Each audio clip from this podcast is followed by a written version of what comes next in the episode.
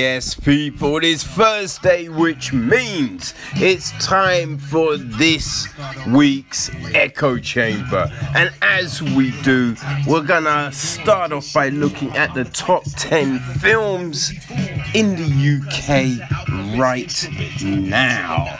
So, um, yeah, cinemas are open, people, which is always a good thing. So, at number 10, it's Simon McQuoid's Mortal Kombat. You know what I mean? The, the reboot, the restart of the franchise. At number 9, we have got a Disney, a new Disney, new Pixar piece. Um, it's Raya the Last Dragon, and this is from Don Hall and uh, Carlos uh, Lopez Estrada. At number eight, people, it's another cartoon. This time it's, you know, those classic couples back on the big screen Tom and Jerry, the movie. So this was from Tim Story at number seven, people, we have got another old franchise. This time of the scary kind. It is Spiral from the Book of Saw. This is from Darren Lynn Bousman, and it's um, yeah, it's a, a, a, new interpretation from the head of um, Chris Rock. You know what I mean? So uh, I'm definitely interested to check that one out. You know, see uh, see what he was able to do. So we're at number six, and we have the award-winning Nomadland from Chloe Zhao which means we're now in the top five people. And at number four, four, five, we've got Godzilla v Kong from Adam Wingard. Boom. So at number four, it's Demon Slayer, the movie Mugen Train. This is from Haruo Sotozaki Oh, we're getting close, people. At number three, she was the head villain, and now she gets her own piece. It's how she became Cruella. Uh huh. So this was from Craig Gillespie. You mean? A new film, which does seem like it's one of them half-time flicks, right? At number two, it's Peter Rabbit 2, and this is from Will Gluck, which means the top film in the UK right now. It is the new piece from Michael Chaves. It is The Conjuring, The Devil Made Me Do It. Boom. So there you have it, people. The top 10 films playing in the UK cinemas, and that was from the weekend of the 29th of May to the 31st. Alright, so let's get into this week's business, shall we? Ha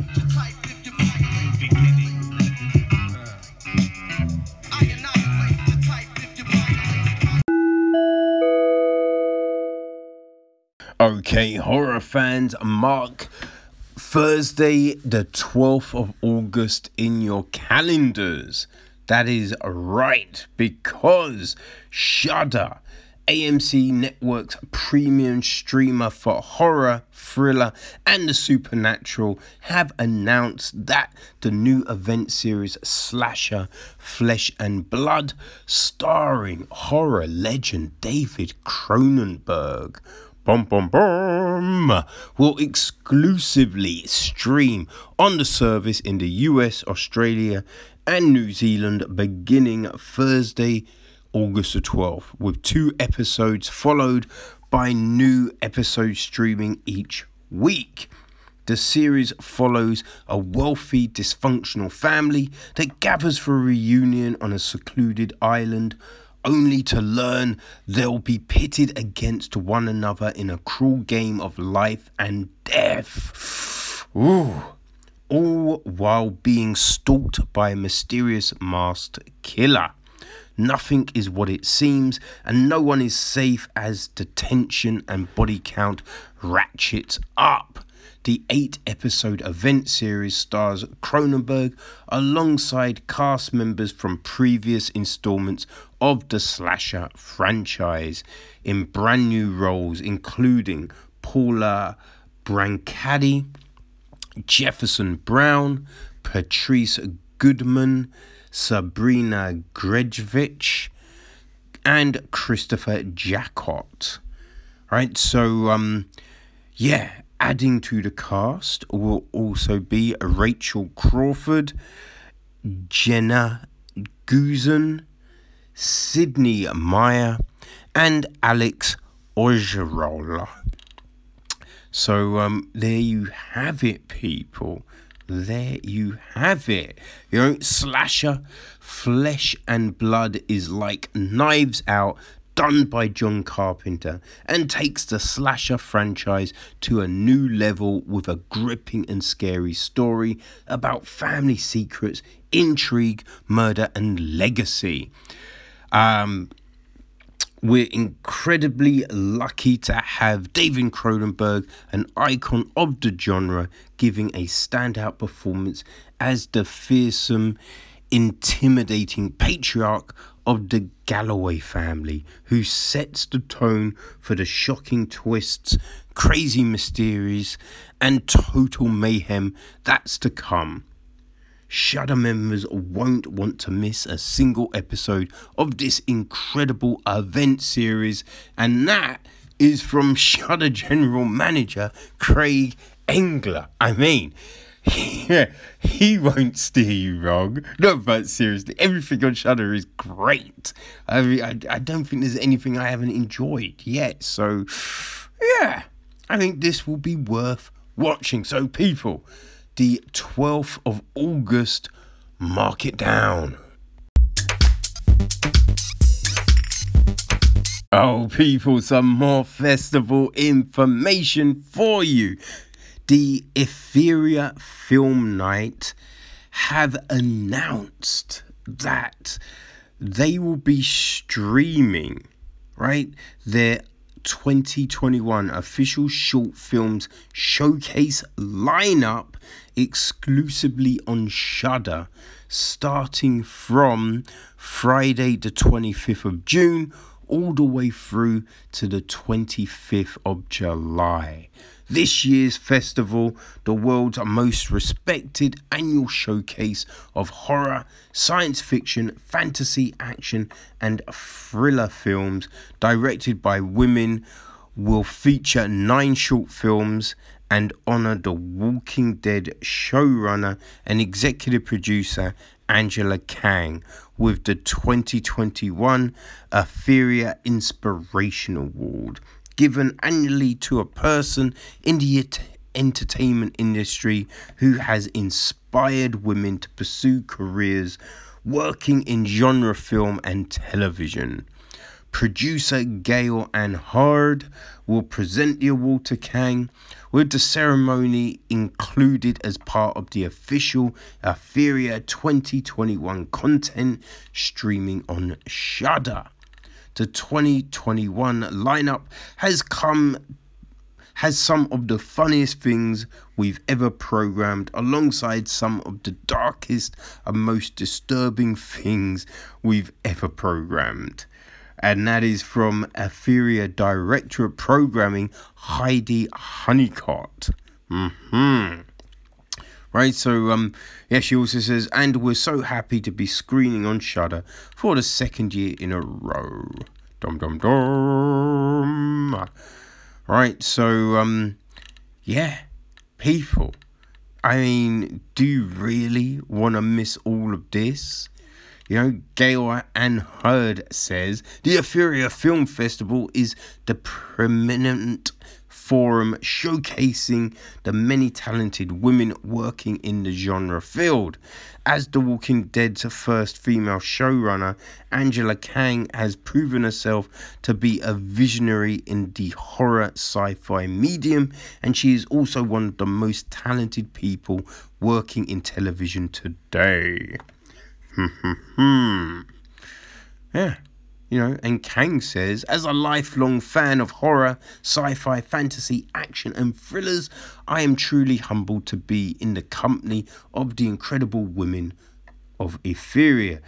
Um, and who have been honored over the years with their Inspiration Award, not least the incomparable Gale Anne Hurd, I am on a trail she blazed and loved at Etheria is showcasing new genre films created by women who want to travel the same exhilarating path. So, um, yeah, there you have it, people. It is, uh, it is going to be coming at you, which uh, should be fun. Right, some of those films that will be screening. Okay, uh, we've got The Fourth Wall. This is directed by Kelsey Bowling. Um, we got Narrow, directed by Anna Chazelle. Have You Will Never Be Back from Monica Matteo. Booster Strapped from Katy Aaron. Uh, Misfits from Kiani Ray Walker. The Grey from Myra Aquino. Polavotron 500 from Sylvia Concia. Eye Exam from Aslim Clark. And Who Goes There from Astrid Thorvaldsen. you know, so um, hey, looks like it is gonna be a fun uh, festival, people. So go check out the Etheria website and remember, it will start Friday, the 25th of June, running all the way to the 25th of July, exclusively on Shudder. Yo, something that people missed in 2020 were those pop up cinema screens, but people, people, do not worry. 2021, it's a new year, and the screens are back. Pop up screens are delighted to announce their return to London with an enormous season of outdoor cinema packed with feel good movies, guilty pleasures, and cult classics that make your film all warm and fuzzy inside. Pop up screens invite you and your family to indulge in an evening that you won't forget with your loved ones. Its relaxed atmosphere and friendly vibe, praised by critics across the country, will have you coming back year after year. This year, pop up screens will span across eight London parks. That's right, people, eight and open spaces over three months, launching on, oh shit, my birthday, the 9th of July at Coram's Fields with the fan favourite, The Craft. Pop up screens offers films for fans of all genres, including smash hit musical dramas such as The Greatest Showman, A Star is Born, Bohemian Rhapsody, and Rocket Man. For audiences wanting nostalgia, fans will be able to revisit fan favourites such as Back to the Future, The Goonies, and Dirty Dancing, um, plus a whole lot more. You know, you can uh, join them for a movie or two, and you'll find a great environment along with a bar and some of London's best street food traders. So, the uh, the films that you can enjoy, people. Well, on as I said, starting on the 9th of July at Coram's Fields is The Craft. The 10th, um, is The Greatest Showman. The 11th, Bill and Ted Face the Music. Then over to Bishop's Park in Fulham on the 16th with 10 Things I Hate About You. 17th, Dirty Dancing. And the 18th, The Goonies. Then it's North Greenwich from the 23rd of July for 500 Days of Summer. Grease on the 24th, and Back to the Future on the 25th. And July ends at Hilly Fields in Brockley. So on the 30th July is the Goonies, and the 31st, Dirty Dancing. Um, staying on Brockfield, um, on the 1st of August, it's The Greatest Showman. Then back to Crom- Coram's Fields on the 6th of August. Three films on the 6th, because you've got Jojo Rabbit, Pretty Woman, and Ghostbusters. Then Hammersmith, You're Not Forgotten, because on the 13th at Ravenscourt Park, you've got Jaws. On the 14th, it's Bohemian Rhapsody. And then the 15th, it's The Greatest Showman. The Guildhall in the City of London. People, on the 16th, um, you've got um, The Greatest Showman. To 17th, you've got Moonlight. On the 18th, you've got Philadelphia. The 19th, it's The Beach. The 20th, it's Dreamgirls. And the 21st of August is Priscilla, Queen of the Desert. Then Hither Green, people. From the 27th of August at Manor House Gardens, we got Bohemian Rhapsody. On the 28th, it is The Greatest Showman. And then on the 29th of August, it is A Star is Born. But that's not all. So back to Bishop's Park in Fulham for the 3rd of September because it's Rocket Man. The 4th, it's A Star is Born. Then the 5th, it's The Greatest Showman. So then on the 10th of September, it is back to Hammersmith. So Ravenscourt Park, it's Dirty Dancing. On the 11th, it is Jurassic Park. And the 12th, it is Rocket Man. And it all ends at the Oval in Kennington Park. Right, so 17th of September, it's The Greatest Showman. The 18th, it's Notting Hill. And then the 19th of September, it all closes with A Star is Born. So you can book tickets and find out more at popupscreens.co.uk. Adult tickets are £14 and those under 12s it is £9. But remember people, there will still be COVID policies in place. But yes, for more information, people, go down and check out popupscreens.co.uk.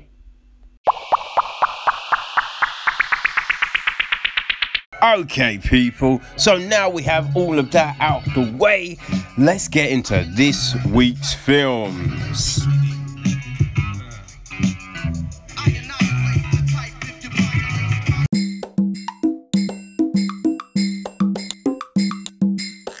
Okay, so I have just watched a new indie film called Framed.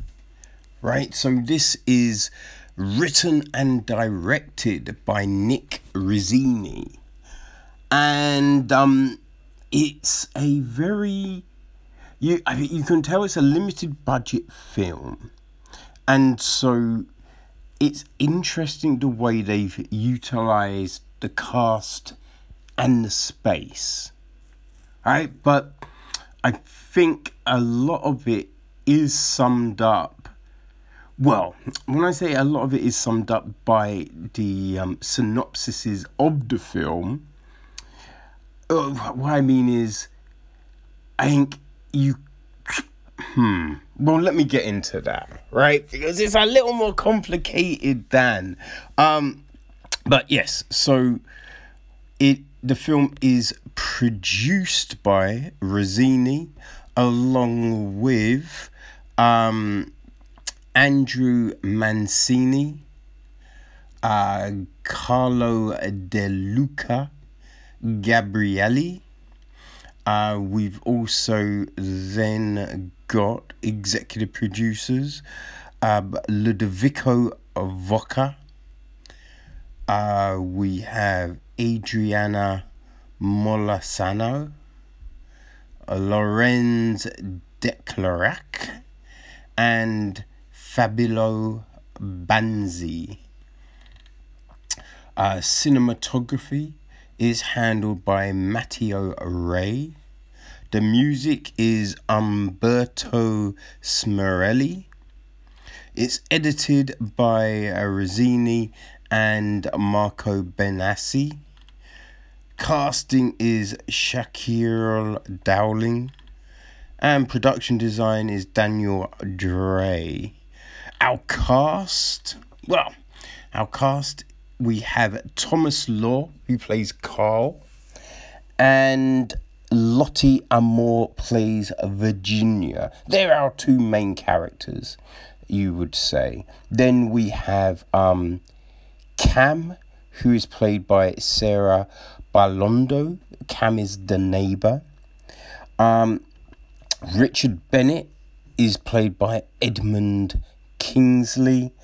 And then you have Jay Moreno, who's played by Pascual Espitito. So, our synopsis is, right? So there's two. There's the one on IMBD, and then there's the other one that you will find on Amazon Prime. They're, they're practically the same, slightly different, but you know. So the one on IMBD says a moral discussion between sexes arises when an aspiring photographer secretly takes pictures of his barely dressed neighbor in the search for his artistic expression. And then on Prime, it says an aspiring photographer actions an aspiring photographer it should be photographers actions are challenged by his feminist best friend after he secretly takes pictures of his barely dressed neighbor. Now I, I, I, I bring these two up just because right? So on Prime, you know, it, it's like his feminist best friend. And um, in the other one on IMVD, it's like um, a discussion between the sexes. And I kind of feel neither, well, the, the discussion, not really true. I mean, if you want semantics, it kind of is, but it's not right? And I feel like the whole the feminist best friend, that's just a bit eh. It's a little cliched. It's a little bit I don't know. I it's kind of just throwing out a buzzword to try and, you know, draw people to the film. Right? Because it's not I wouldn't have said it's that. I wouldn't have said it's that at all. But hey, you know what I mean? Who the fuck am I, right? So if, the film is interesting, as I said, in the way in which it decides to utilize the space um, to tell this story. Because you can tell, it, look, it's a limited budget film, it's an indie film, which is, hey, no shame on that, right?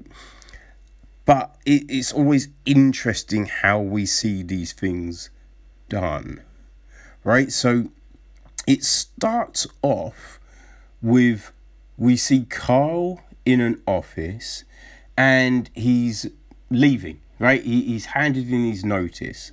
We don't know the job he was doing or what he's going to do, right? Because we get the guy telling him basically, listen, um, hey, you just want you to know that if what you're going to do doesn't work out, you're you're always welcome back. You're always welcome back. And we get, you know, he's told that he's going off to do a dream project, to you know, following a, a dream and aspiration or whatever. But we never know what that is, right? Like we're not told, which is again interesting, right? Because we're we're given this guy Carl, but we're not given anything for us to be like, huh, yeah, I gel with this character because of, right? And um, so he's at home, and uh, yeah, he he spots. He's standing by the window, and he spots his neighbor. Spots his neighbor looking at the mirror. I, I think she's in her underwear and she's looking at the mirror. Or no, this time she might have been fully dressed. I forget which. Um, but I will say, I remember the one thing that I do remember was though, why? Right? Because here's the thing you might often see someone, you know, through your windows. That, and especially, look, some places the way they're built, you know what I mean? You basically you're seeing right into your ne- the, the people across from you. You're seeing right into the motherfucking house, right? Which I think it does tell you that yo, you need blinds, you need curtains, you need something. You know what I mean? Depending on what that fucking room is. Now some some it's a little bit you know, it's not as obvious, right? You might wonder, ah, I don't think people could see in here. You know what I mean? But it's one of those. But what I mean is, you often might see someone, but that's not enough for you to be like, oh, I'm going to take a picture or I'm going to stop and watch. Now, there have been times, right? There, there, there definitely have been times when, like, you might see someone having sex I remember as a kid, um, there was a, a, park that we used to hang out in, and um, I think on the way to the park there was a house, and there was a couple of times, and I forget what it wasn't like crazy early or crazy late or anything like that, but yeah, I heard these this couple having sex, and I think you could see them through the window or like glimpses of right? And I remember everyone's just like, fuck, because, you know, we were, I don't know, something like 12, 11, something crazy. You know what I mean? So it's a bit like, oh shit. Yeah, like that, that might draw your attention because you're, you're a young kid and it's just like, you're not seeing, and remember, this is before, you know, the, the internet and you could just go onto actually you can go on Twitter and see tits. You, you know what I mean? Like those are the days before that kind of shit, people. So yeah, it like what I mean you would need something to grab the attention to hold you. Because it's not just anything that you're just gonna stop and be like, oh, there's a woman across you know what I mean? Right? So I, it was odd why he started to take these photos. Like I, I thought that was the whole thing. Like the oddness of why, right? I don't think that was obviously that clear. Then you've got this guy and he's because it's saying he's an aspiring photographer. And again, like he's got this photography equipment, right? And I think he mentions at the beginning when he, like he, we see him talking to um, Virginia, his friend Virginia, and we see him talking with her, and uh, like he mentioned, oh yeah, I've got my dad's old photography stuff, right? But not oh, I'm trying to be a photographer right? We, we don't get that. We just have this go, oh, there's an exhibition. Oh, I'm going to have art in this exhibition, which is always a little bit like, well, for a gallery to show a first time. It's not that easy.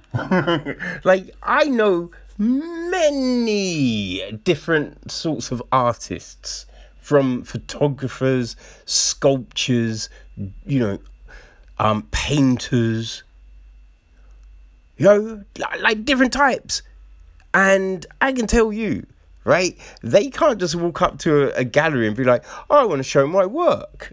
you know what I mean? Or if you know there is a um, a competition or a process to kind of try and get your work shown, the demand is high. It's not like you automatically get in. So this whole notion of this guy who as far as we know, never taken photos before, never taken photos before right? All of a sudden, it's just like, you know what? I'm going to be a photographer. Oh, there's an exhibition. I'm going to take photos. And they're going to be in this exhibition. It was always a bit like, say, say what? like, what the fuck is happening? You know what I mean? Just like, huh? But yeah, we, we have him wanting to do this. Uh, but yeah, he all of a sudden he's taking these photos, taking these photos, and he uh, yeah like you see him have these conversations with his friend virginia about this. But it starts off with some other things. So i think one of the first um, things that we have and it's, it's why they'd be like his feminist friend is because she's just like oh man i had a date and I, I, you know, when the bill came, I said I, I'd like to pay half, and a big argument came because he thought it, I was being rude and blah blah blah blah blah blah, and and she's explaining the situation, and then he's just a bit like, oh well, yeah, you know, you should be, but uh, you know, honored for him to, and it was just weird the, the the viewpoint of the guy. Because let's be real. When you're taking people out right you want a girl to to at least reach for a purse right? At least reach for a purse. And if you're dating someone yeah like they can handle the bill sometimes or go or you go half some like shouldn't be on just one person to pay all the time.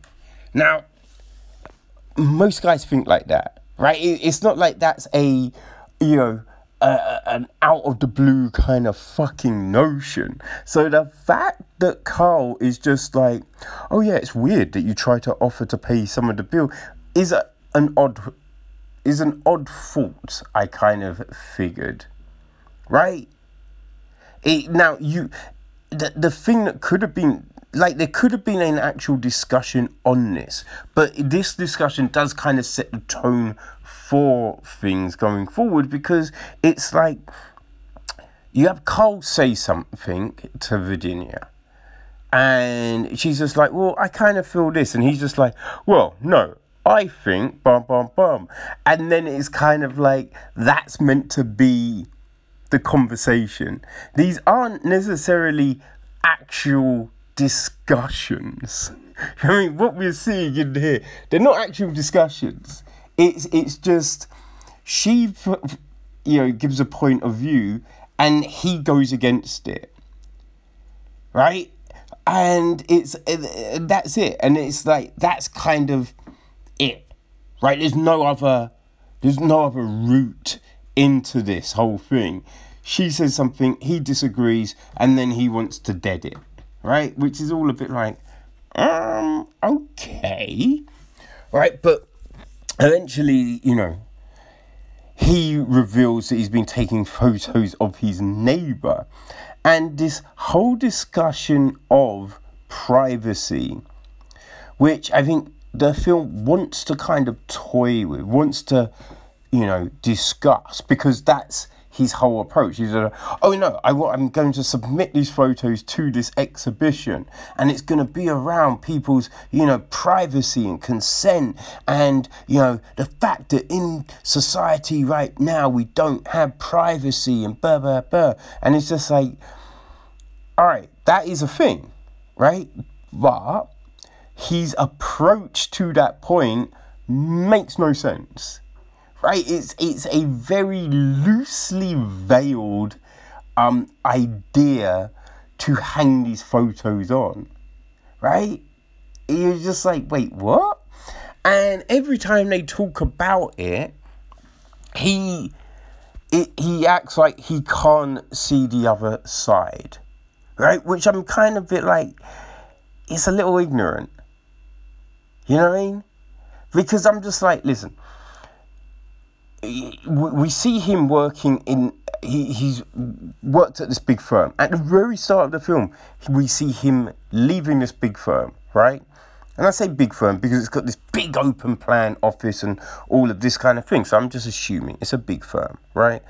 And i think as of now most people understand like gdpr you now you might not know the in and outs, the minutiae of the point, but you know it's a thing, right? You know people's privacy is a thing. So to act like you don't, it, it does come off a little bit weak, right? Does come off a little bit weak, ain't gonna lie. So I just thought for discussion. They're not, as I said, look, these aren't discussions. But she's a bit like, but you took photos of this woman without her knowing. That's wrong. And he's just like, well, no, it's not. It's just, and he'd be like, no, it is. like, listen, you, you did it, and you can say, yeah, I know it's technically it's wrong, but this is what I did, right? Just an acknowledgement, but we don't really get that from Kyle, which again, it's it's weird, right? And then anytime she says something against it, it's just like, oh, well, you're just being, you're a feminist, and you're, and you're just like, wait, what? I, I, which does, I feel kind of makes sense when you see it's written by a dude. Right? Because I think we're only really seeing one side of a discussion.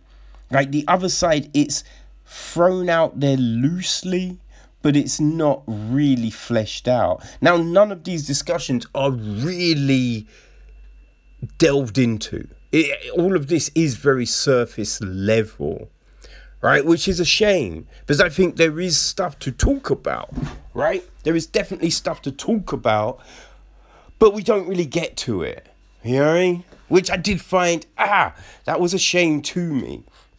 So the story from there, yeah, it, it, it kind of, it gets a little crazy, ain't gonna lie. Right, where they decide to take it, it is a bit I did think it's a little far fetched, right? There's, there's so many different things that are like hanky about the whole thing, like letters under doors, like no actual confirmations on. You know what I mean? And then if someone comes to your house claiming to be something, accents are important. Now, we do live in a multicultural spot, right? London, you know, it's multicultural for sure.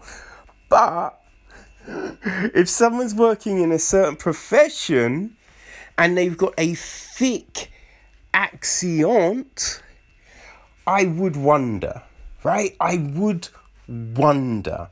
And I'd want to see proof of, you know?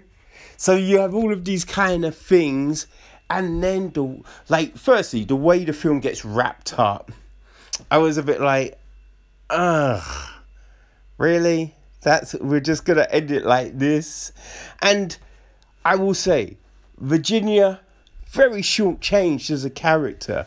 Because we we have this character with these supposed viewpoints and things but the moment the moment when you know, the, the word date is thrown out there. Her whole persona changes. And you're just like, oh, come the fuck on, man. What are you doing here? right? It, it is a very is a very weak character, really. Like Virginia does seem like um just a device to bring the story in certain directions rather than a fleshed out true persona. You know? Now, look, that might all sound a little harsh, but I'm not saying the film is terrible. I'm just saying that the the idea and the concept don't really match up to what we're told the film is. You know? Now, I did think to keep our attention, right? I think it, they use interesting techniques. You know, like um, there's a point when Carl's sitting down and he's got his tripod, and we see him lengthening out the tripod. And so the, the camera changes the focus to the arm, and we kind of follow the arm up you know, and just like little interesting things like that, I think help with the story, help with the the fact that we're you know only really using a limited number of locations, you know, and we're only really following you know these two people with a couple of people as peripheral characters. But yeah the, these different camera techniques these different focuses help you know make these scenes a little more interesting. So i do think as a as a small little production it's it's you know it's put together pretty well. You know what i mean? I think feel wise look wise it yeah it, it's put together nicely. I will say story wise story wise and character wise, mm, mm, falls down slightly. You know what I mean? Falls down slightly, I would say. But if you want just a little indie feature to keep you uh, occupied for about an hour and a half, you know, slightly under an hour and a half, right? Then Framed might be for you. You know, you want something just to pass the time, something you, you don't really have to think about. You know, because it's not a nuanced plot, right? Then yeah, give it give it a go. Right? I, I will say on, on um Prime, it does which is a little bizarre, right? Under genres, it has the film as suspense, horror, and romance. I'd be like, I wouldn't say it's any of those things. like, I, yeah, I, I wouldn't have put it under any. Definitely not a horror, right? And not really suspenseful. But hey ho, I mean, there is a romance element that gets kind of tagged on in a very unfulfilling way. But um, yeah, interesting categories to place the film under, I thought. But yes, it, it's playing on Amazon Prime, so if you have a membership, you can watch the film for free. Okay, so there you go, people. Um, yeah, the new one from Nick Rossini, Framed.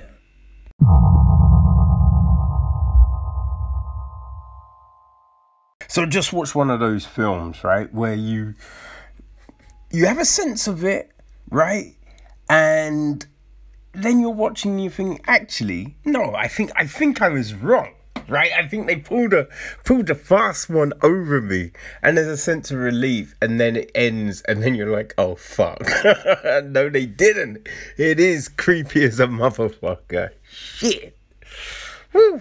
I mean, sometimes people, I do wonder why the fuck I watch these horror films because yeah and sometimes they just leave you a little bit like I'm glad it's not nighttime. man, that's that's the deal with this shit, man. Ain't gonna lie. So um yeah, I just checked out Caveat which for ages I was looking at the name and I was like, um, cavet, cavat. Hmm, how do you put? And then I just realized, it, yes, caveat. Hmm, which um, yeah. I mean, there are a lot of motherfucking caveats in this fucking film, right? Now I am wondering why they chose that. I don't know. Maybe it's an Irish thing because it is from an Irish director and writer, but I don't know. That's why it's often fun to talk to these people, you know what I mean? But uh, anyway, I digest. No, I don't digest, I digress. It's one of those fucking days, people. It's one of those fucking days. Anyway, so yes, caveat is from Damian now, I don't know if it's meant to be MC M- MC Carthy or if it's McCarthy because yeah, it's written in a way that is a little confusing, right? Because you kind of look at it and you think, wait, shouldn't that just be McCarthy? I don't even know, right? I mean, if it's M- if it's MC Carthy, I'm like, man, drop that middle bit. you know what I mean? Drop that middle bit. You're confusing motherfuckers, son. But uh yeah, it's his feature debut. So he's had a string of successful shorts and now he pulled on his big boy pants and decided to make a feature. And um yeah, I think he did a pretty good job. Right? So um yes, he he did that. And it is produced by Justin Hine. Um, music is from Richard G. Mitchell. Cinematography is Kieran Fitzgerald. Um, production design is Damien Dravon. Makeup Miriam McCarthy. And Carthy also edited the film. Right? It is starring Ben Caplan as Barrett, Jonathan French as Isaac, and we have uh, Leila Sykes as Olga. So um, there, I mean, there's also Conor Dwane as Olga's dad, but um, just more of a cameo kind of thing in the piece. So now, the gist of the story is this. Okay, so lone drifter Isaac accepts a job to look after his landlord's niece, Olga, for a few days in an isolated house on a remote island. It seems like easy money, but there's a catch. He must wear a heavy harness and chain that restricts his movements to certain rooms. Once Olga's uncle Barrett leaves the two of them alone, a game of cat and mouse ensures as Olga displays increasingly erratic behavior as a trapped Isaac makes a series of horrific discoveries in the house. Oh my gosh, people. So I will say, right? It opens up very interestingly. Very interestingly. Right? So um I and I don't feel this is giving anything away. But we have a girl walking downstairs holding a well I don't even know, man. She's got like uh this I, like it's not even a doll. It's like a marionette type of thing. It's like a, a rabbit with a drum. And as she moves it around, right, it beats the drum. So she'll hold it in one direction, nothing. Hold it in nothing, nothing. Hold it in another, and then it beats the drum. So she knows, oh, to move in that direction. And she walks closer and closer to this fitting. This I don't know if it's a false wall, it's a box, it's something, right? And it's solid. So she then gets a saw and cuts cuts a pretty perfect circle, which I'm a bit like, yo, now that's the skill, right? That's the skill. So she cuts this circle, and I have to say, we have some great editing because we go from her once a circle is cut right we we see her slowly put her face towards it and then we're looking at her eye coming towards the circle. So we then cut from that to a guy looking through the window of a door which you know what i mean? I, I think that was very nicely very nicely done you know to to kind of take us to that next scene that segue between handled well. And i think one of the big things of this film is, are these transitions are the use of light right? Because i think that is partly what really makes this it, it's the light right? Because they're walking around this old house with torches and things like that. So, you know, it's this little beam of light being shone across a room, and you see something or you think you see something.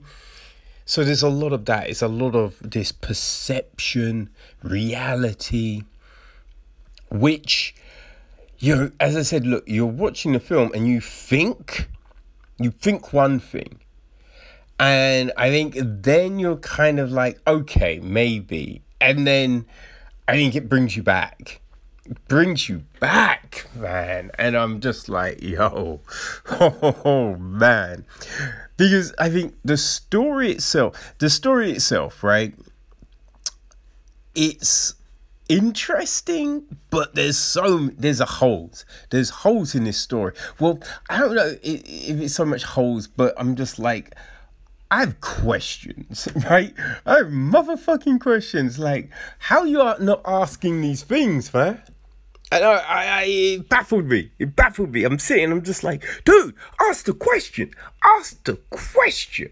Now, obviously, right? I think that's part of a good film too, right? When you're when you're kind of like with a with a character, and you're just like, yo, son, look behind you. Look behind you. You know what I mean? So there's look and again this is in the synopsis so it's, it's not giving anything away but he's asked to go to this island to babysit. And i ain't gonna lie i think the reasoning is very motherfucking thin. Very fucking thin. And old barrett leaves a lot out a lot out right? And i'm kind of like how the fuck is Isaacs agreeing to do this shit? I don't even know. It, it makes no sense. No sense. Right? Because you're locked in this harness and you know, he's been told, oh, yeah, yeah, yeah. So uh, I probably just need you here for a week at the most. And I'm just like, okay, if I'm locked in this harness, how the fuck am I showering? Right? How am I showering? How am I, you know, using the bathroom? Right? There's a there's a few things that you kind of think like, oh shit's getting restricted right here. And solely, right? Because it's like if if Olga has an accident and I'm kind of harnessed in, how am I gonna help? Right? How am I there's all these things that I'm not able to do but none of that seems to come up. I'm I'm not getting into a motherfucking harness. You understand? There's there needs to be some trust here. And from the giddy, you kind of sense that Isaac doesn't fully trust Barrett. Right? So yeah, I, it does that for me there is these questions around that. Like, why are you doing this shit? Right? Why are you doing it? You know? So we are alluded to an accident that Isaacs has had, but we don't know what the accident is. there is a, a part of the film where we have these flashback sequences and you wonder if the accident is around a certain thing but there's never any yes it, it like this happened or you know it, it was around this time nothing nothing right so there is that the other thing, the house is a bit of a shithole, right? It's, it's, it's not a great house. So I'm a bit like, wait, you want me in a house with, you know, limited electricity? Like, limited shit. What am I meant to do in this motherfucker, right? Um, I don't know. There, there's these, there's issues for me, man. There's issues for me here. But doesn't seem to be issues for Barrett. It's, it's weird. It is weird. Ain't gonna lie, motherfucker. Ain't gonna lie. So, yeah, you know, Olga, she's got some sort of anxiety disorder, something like that, right? Which then, again, you know, it, it, it's stuff that you're, you know, Isaacs wasn't told. So there's all of these weird things in the house and like there's some creepy shit that would just oh fucked me up straight away. But it's it's creepy in the sense of I don't know. It, it's hard to tell if anything really happens or if it doesn't happen, which is the great thing about the light.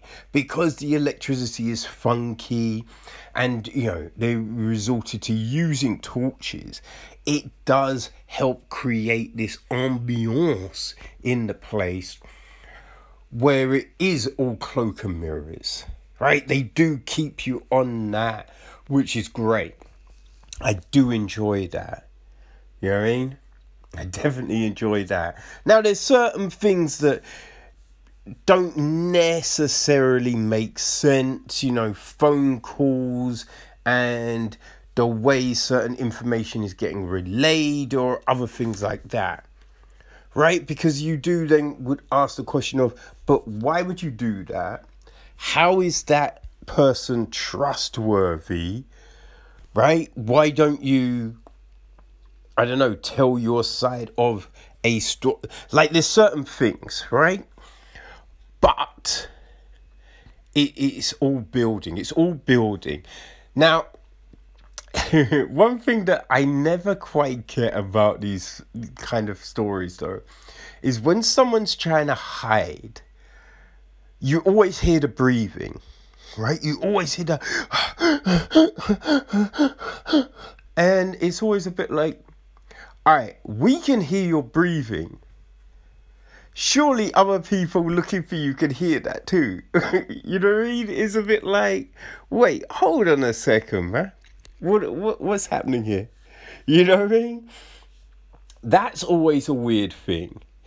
And then it's just, yeah, it, it it's people not the not being very um shit what's the word man? What's the word? When you're trying to conspicuous right? It, it's just like oh you're trying to hide from someone you're sticking your head right round a corner it's just like wait what are you doing? Like what are you doing? They know you're gonna do that. Like huh? This shit makes no sense you're like and you wouldn't insult someone who is potentially, you know, got the ability to do some shit to you. yeah, there's some weird shit. There's some weird shit. But yes, I think the big thing about this, as I said, look, it's it's the creepiness of the environment and the way everything is set. The way everything is set. Because yeah, the, the story itself holds, holds, holds, holds. Now, the acting, although we don't, because we don't really get a lot from these people, right? I wouldn't say that these characters are. They're not oceans. know, they, they've got as much depth as a puddle. But it's fine because we don't really we're not engaging with them a whole heap. You know, we have this background information, and that's kind of enough. Now, obviously, as I've said, look, there are questions I feel around certain bits, but you know, I, I, I do kind of think that if you can you know if you can separate yourself from that element you probably have enough to go with here.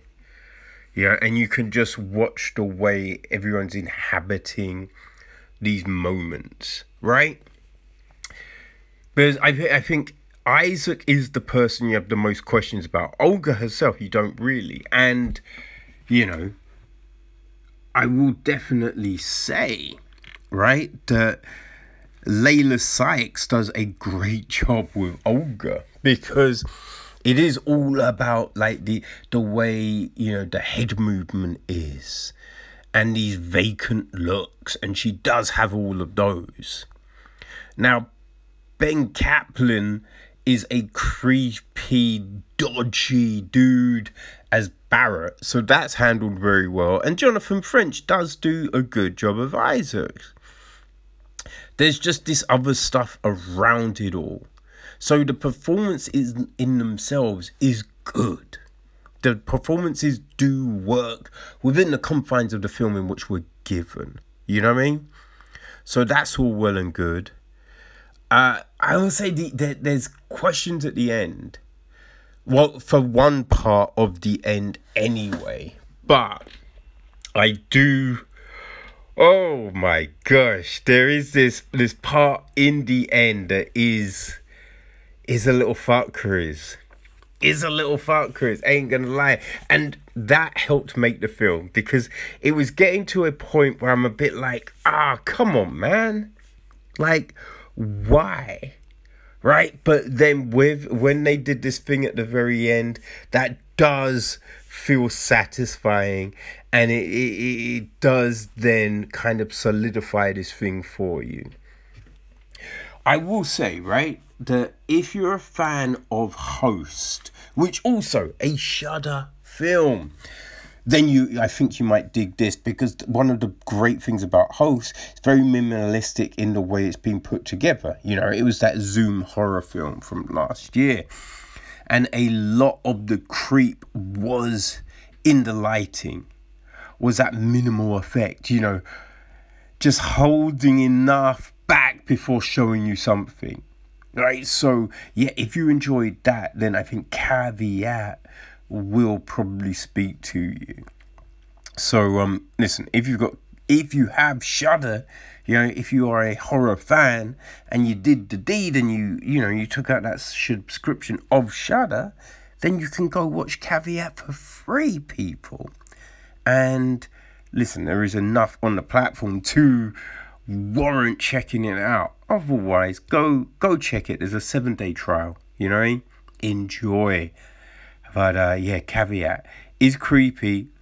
Watch it during the day. you know what I mean, watch it during the day and avoid um, avoid doing favors for creepy ass people and going to isolated houses. That would be my suggestion, people. But caveat is on Shudder as of today, so go enjoy.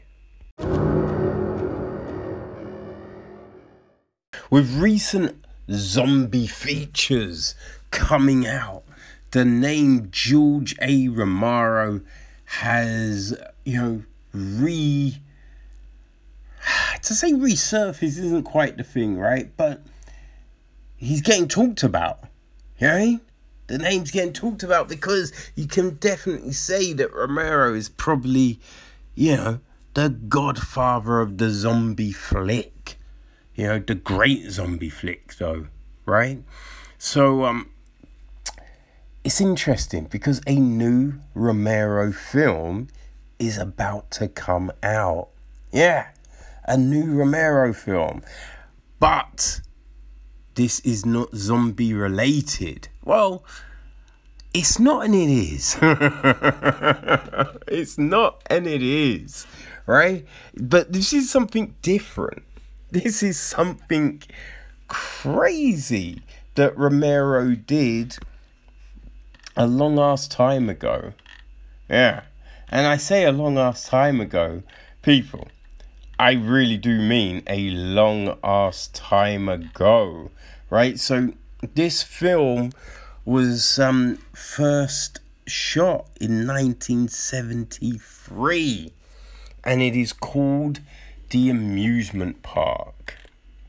All right, it was um, written by Wally Cook, produced by Israel Ershman and Sandra Schulberg.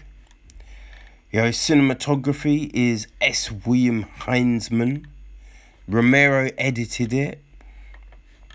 And um, it stars Harry Albacker, Phyllis Casterwiler, Pete Chovan, Sally Irwin, Jack Garlob, Hallam Joseph, Bob Copler, Marion Cook, Michael Gornick, and a Lincoln Maazel.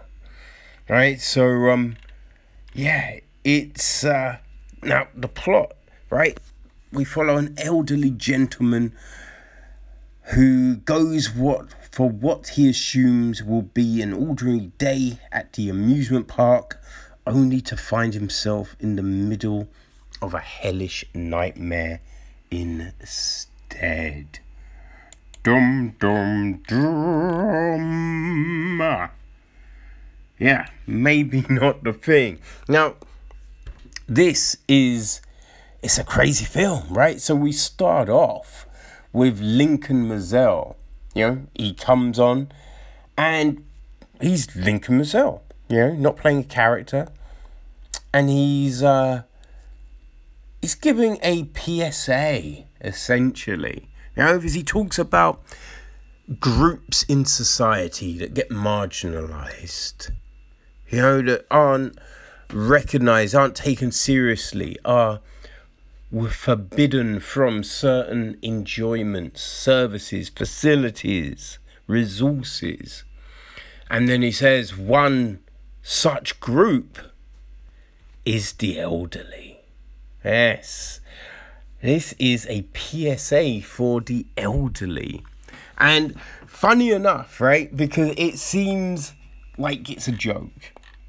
It seems that this is um, you know, just some funny little plot idea that Romero came up with. But no, this actually was an educational film, right?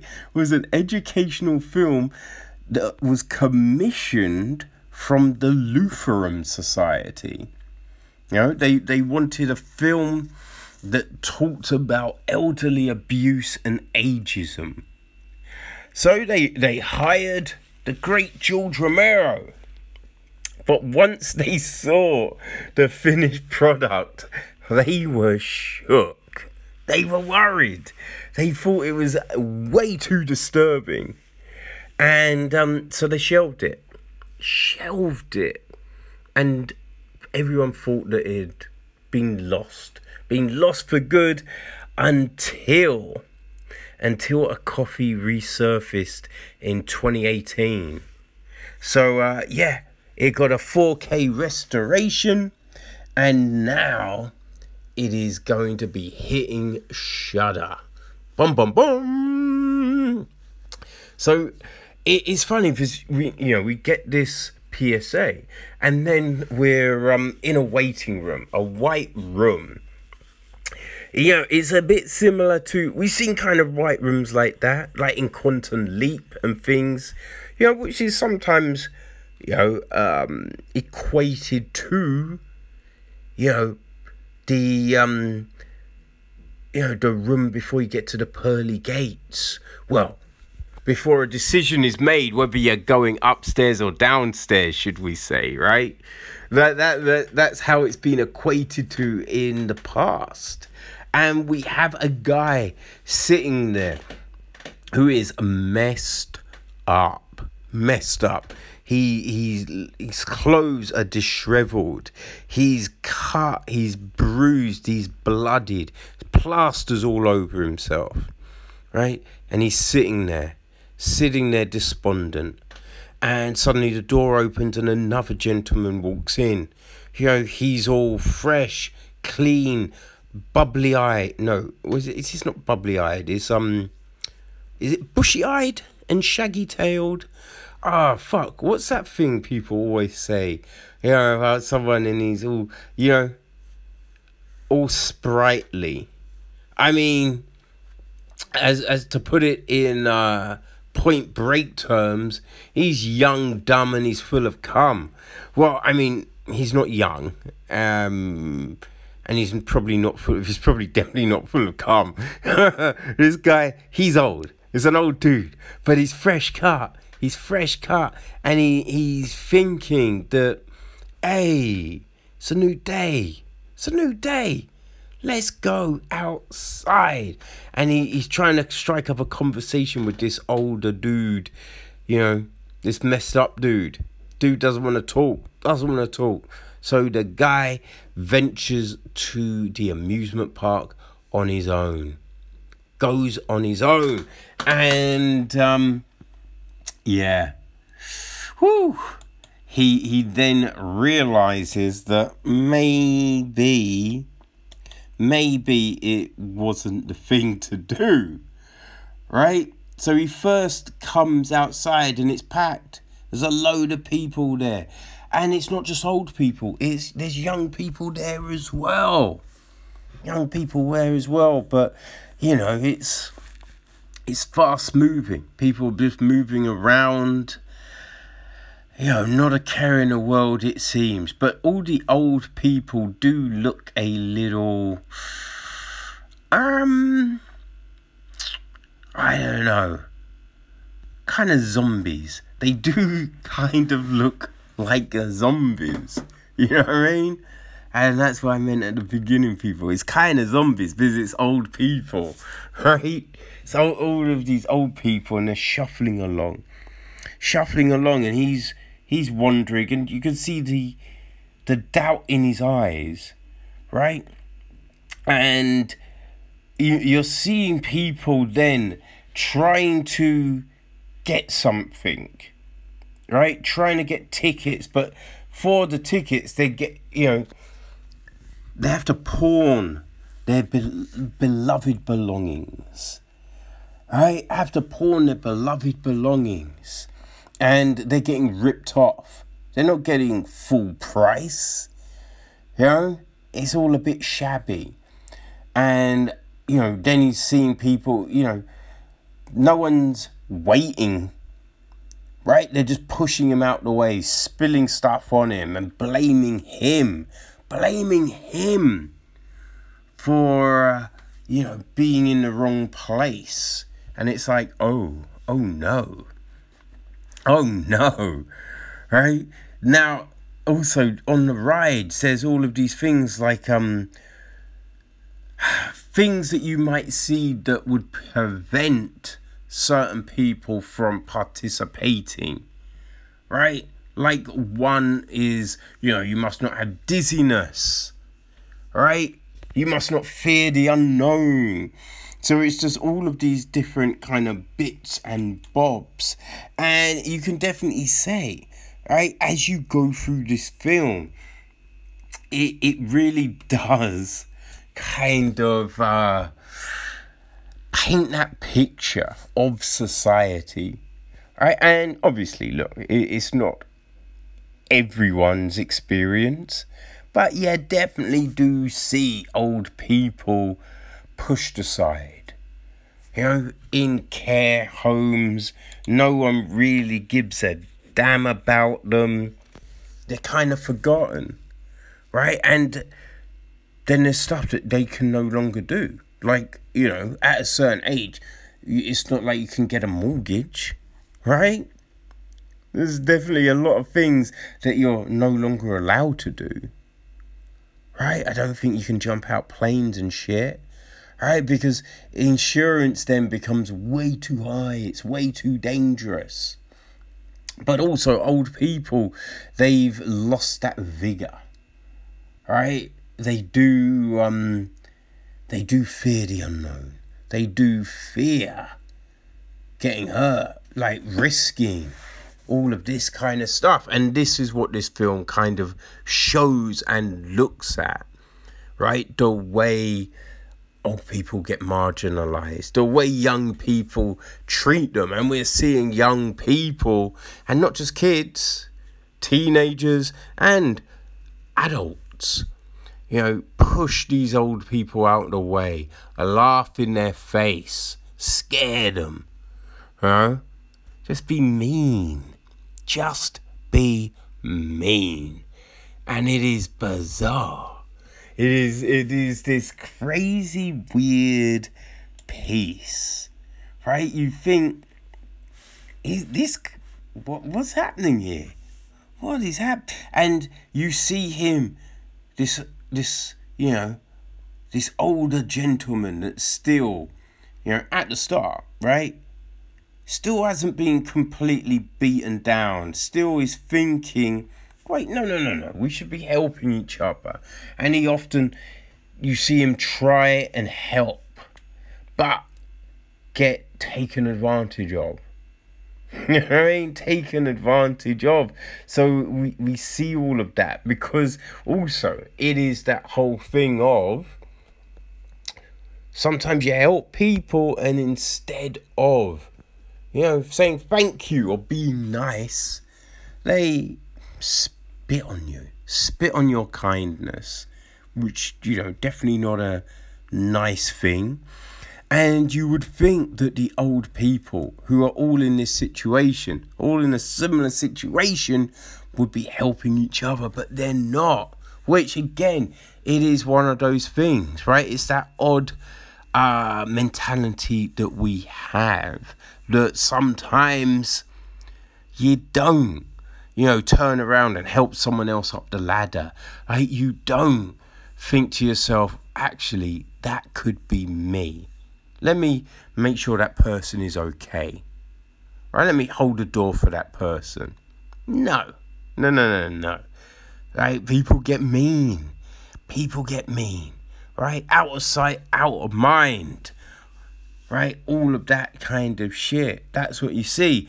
And uh that's what this film shows us. All of these different realities, all of these different outcomes and situations. There's a, a, an amusing incident with bumper cars and driving, right? We see that. Plus, you know, this guy he tries to help, tries to help, but then he gets uh, he gets in trouble, right? He gets in trouble, insurance and all of that kind of thing. So all of it is depicted. All of it is depicted, and yet this is a film, and it was shot in the seventies, but you can definitely go, hey, this, this kind of still happens, right? This, isn't a made up reality. You know what I mean? This is this is the um actual reality of a lot of people. So it's bizarre. It is it's, it's a bizarre piece to watch. But it definitely keeps you enthralled because you're watching it and you're like, man, this is great. Oh yeah, this happens. Right? That that's the thing. You're watching it and you are thinking, oh my god, look at these animals. Look at these heathens, these crazy people. This is outrageous. And then you're just like, actually, I saw something similar on the news just the other day. But uh, yeah, George R. Romero is able to uh, weave this story, you know, give us these realities in a way that keeps you watching, but also does kindle that fear inside. So if you want to see a long, a long lost George Romero film, you know, and maybe zombies a bit too scary for you, then why not do something, you know, a little bit less scary, but still, creepy, creepy as hell. And that's old people. An educational film about elderly abuse and ageism, told by the zombie god himself, George Romero. So, people, it is on Shudder. It's on Shudder. You know, your home of horror and all things bump in the night and odd. Right? So you can uh, go check it out. You can go check it out. Right? The amusement park. The amusement park. You can watch it from Tuesday, the 8th of June, people. So, mark it down, mark it down. And if you don't have Shudder, hey, they're doing a week trial, right? So go sign up and enjoy.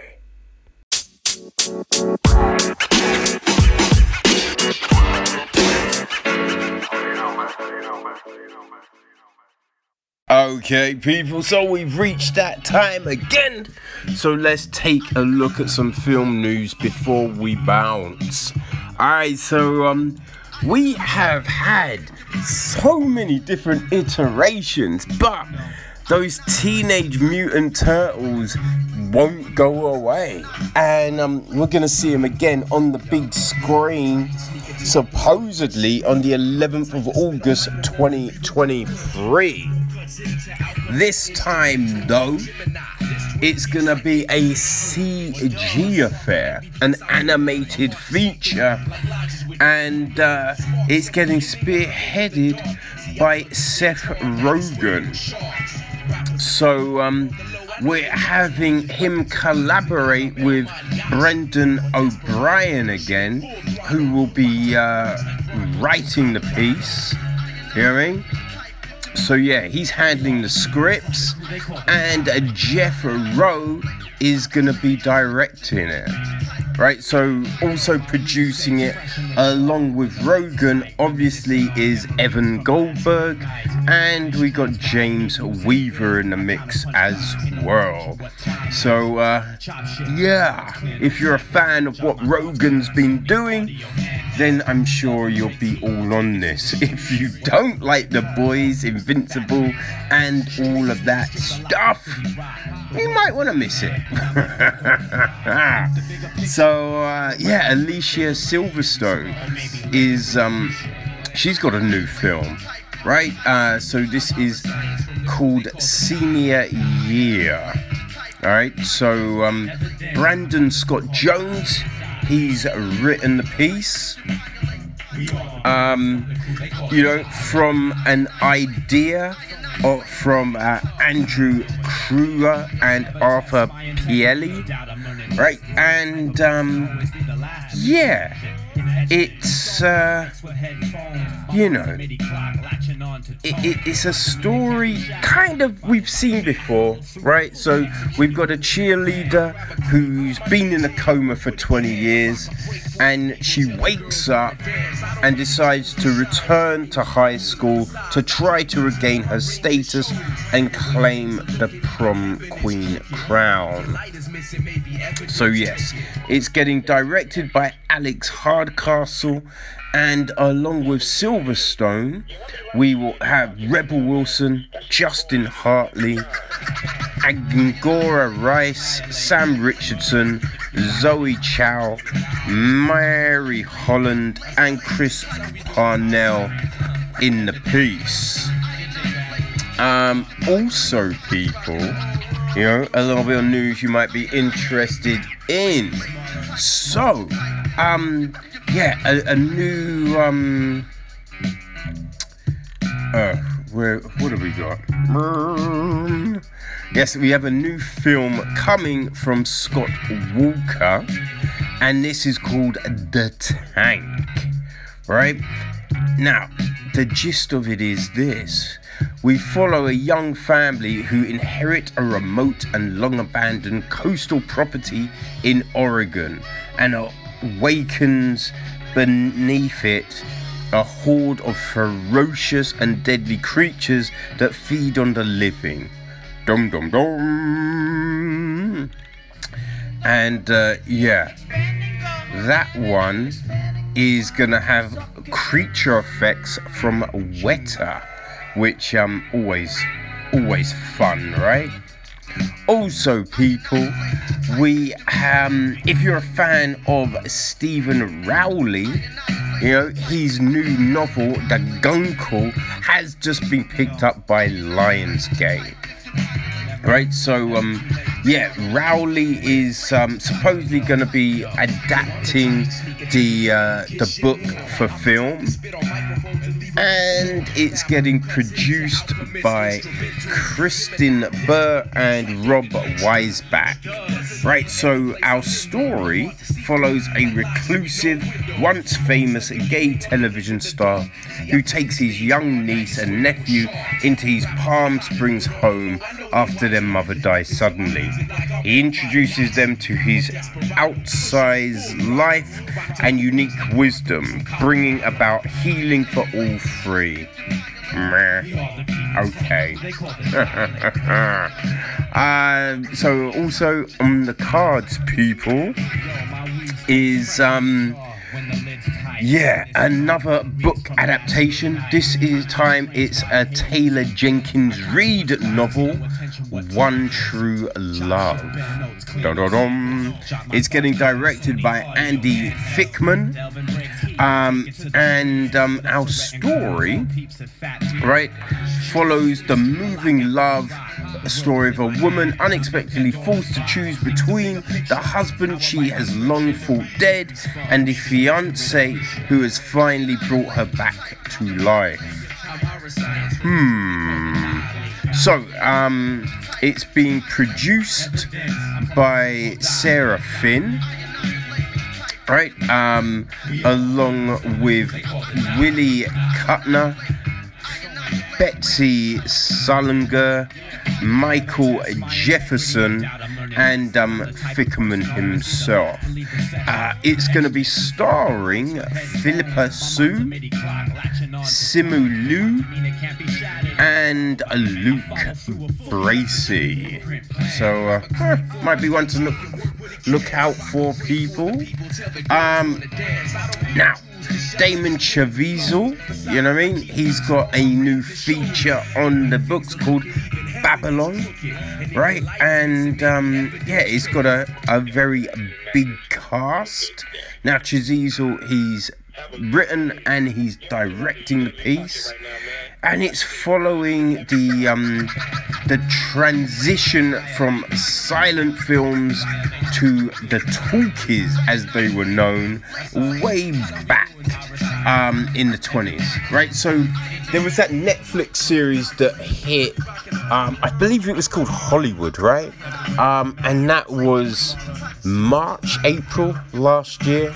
It was early lockdown fare. So it looks like this is kind of dealing with that same period of time. It's being produced by Olivia Hamilton, Matt Plouffe, and Marc Platt. Right? And um, it is starring. It's got a big ass cast, people. We got Max Minghella, Katherine Waterston, Samara Weaving, Lukas Haas, Flea, Rory Chevelle, Eric Roberts, PJ Bryan, and Damian Gupton. So, um, yeah, it looks like that could be one to definitely keep an eye on, people. Now, this is interesting, right? Because a load of cinema chains have disappeared right? Some have, you know, been struggling and saying that, you know, maybe not all of their previous sites will be reopening, you know. And, uh, you know, remember last year with the Alamo Drafthouse, because it looked like that might be gone, right? It filed for bankruptcy. But it looks like the draft house will ride again. And interestingly enough, they are coming with new locations. So they have got planned sites for Manhattan, Staten Island, St. Louis, and uh, Washington, D.C. So, uh, yeah, I think that's definitely a promising sign, right? For, uh, you know, an industry that people were saying was doomed. Looks like it's not, motherfuckers. And people, let's end on this, right? So the Cannes Film Festival has announced their competition lineup, right? So, um, all the films, well, some of the films competing this year, we have got, you know, from big name, you know, Wes Anderson, the, his French Dispatch. We're also going to be seeing um, Paul Verhoeven's Benedetta. You know, all, both definitely big ones. We've got um, Sean Baker's Red Rocket. You know? Sean Penn's Flag Day. Yeah, so um, yeah, definitely some big ones. Uh, Justin Kurzel's Nitram. You know, Asghar Farhadi's A Hero. Mia Hansen-Løve's Bergman Island. You know, definitely some big films there, people. Now, um, also, right, we have got um, supposedly some big stuff from uh, studios, but there's you know, word is that um, Dune won't be there. You know, neither will the new Bond or West Side Story, but that's fine, right? Because there are plenty of other big films to be seen. You know what I mean? Now, um, other films that should be showing, you know, will be um, what have we got? Well, we have got stuff like After Yang, um, which stars Colin Farrell. Uh, we have um, Stillwater from Tom McCarthy, which stars Matt Damon. Andrea Arnold has a new film called Cow, right? Which um, yeah, could be interesting. There's a Velvet Underground documentary, and also a, uh, a, a, a kind of a Celine Dion biopic as well. You know, and the much talked about Val Kilmer documentary, Val, will be shown at the Cannes Festival. So, um, hey, it looks like they're gonna be coming back strong, people. So, um, if you were on the fence, yeah, it might be time to book those tickets to France. Yeah. Um, the opening night film is Annette. Right? So, uh, yeah, you have that. And um, what is the closing film? Let's have a little look, look, look. Da-dum. Well, we've got a midnight screening of um, Bloody Oranges. So, uh, yeah, people, the Cannes Film Festival is going nowhere. Alright, people, so that is us. Enjoy your film watching, and we will see you um, actually, I think we've got a special episode on Monday, people. So, uh, yeah, keep your eyes peeled for that. And also, you know, as always, we'll be back on Thursday. So, until then, people, peace and enjoy your film watching. What up to Rhett and Carlos, all peeps and fat Streets strip the lock after we rock. The world is in my hand, but I'm in Pandora's box.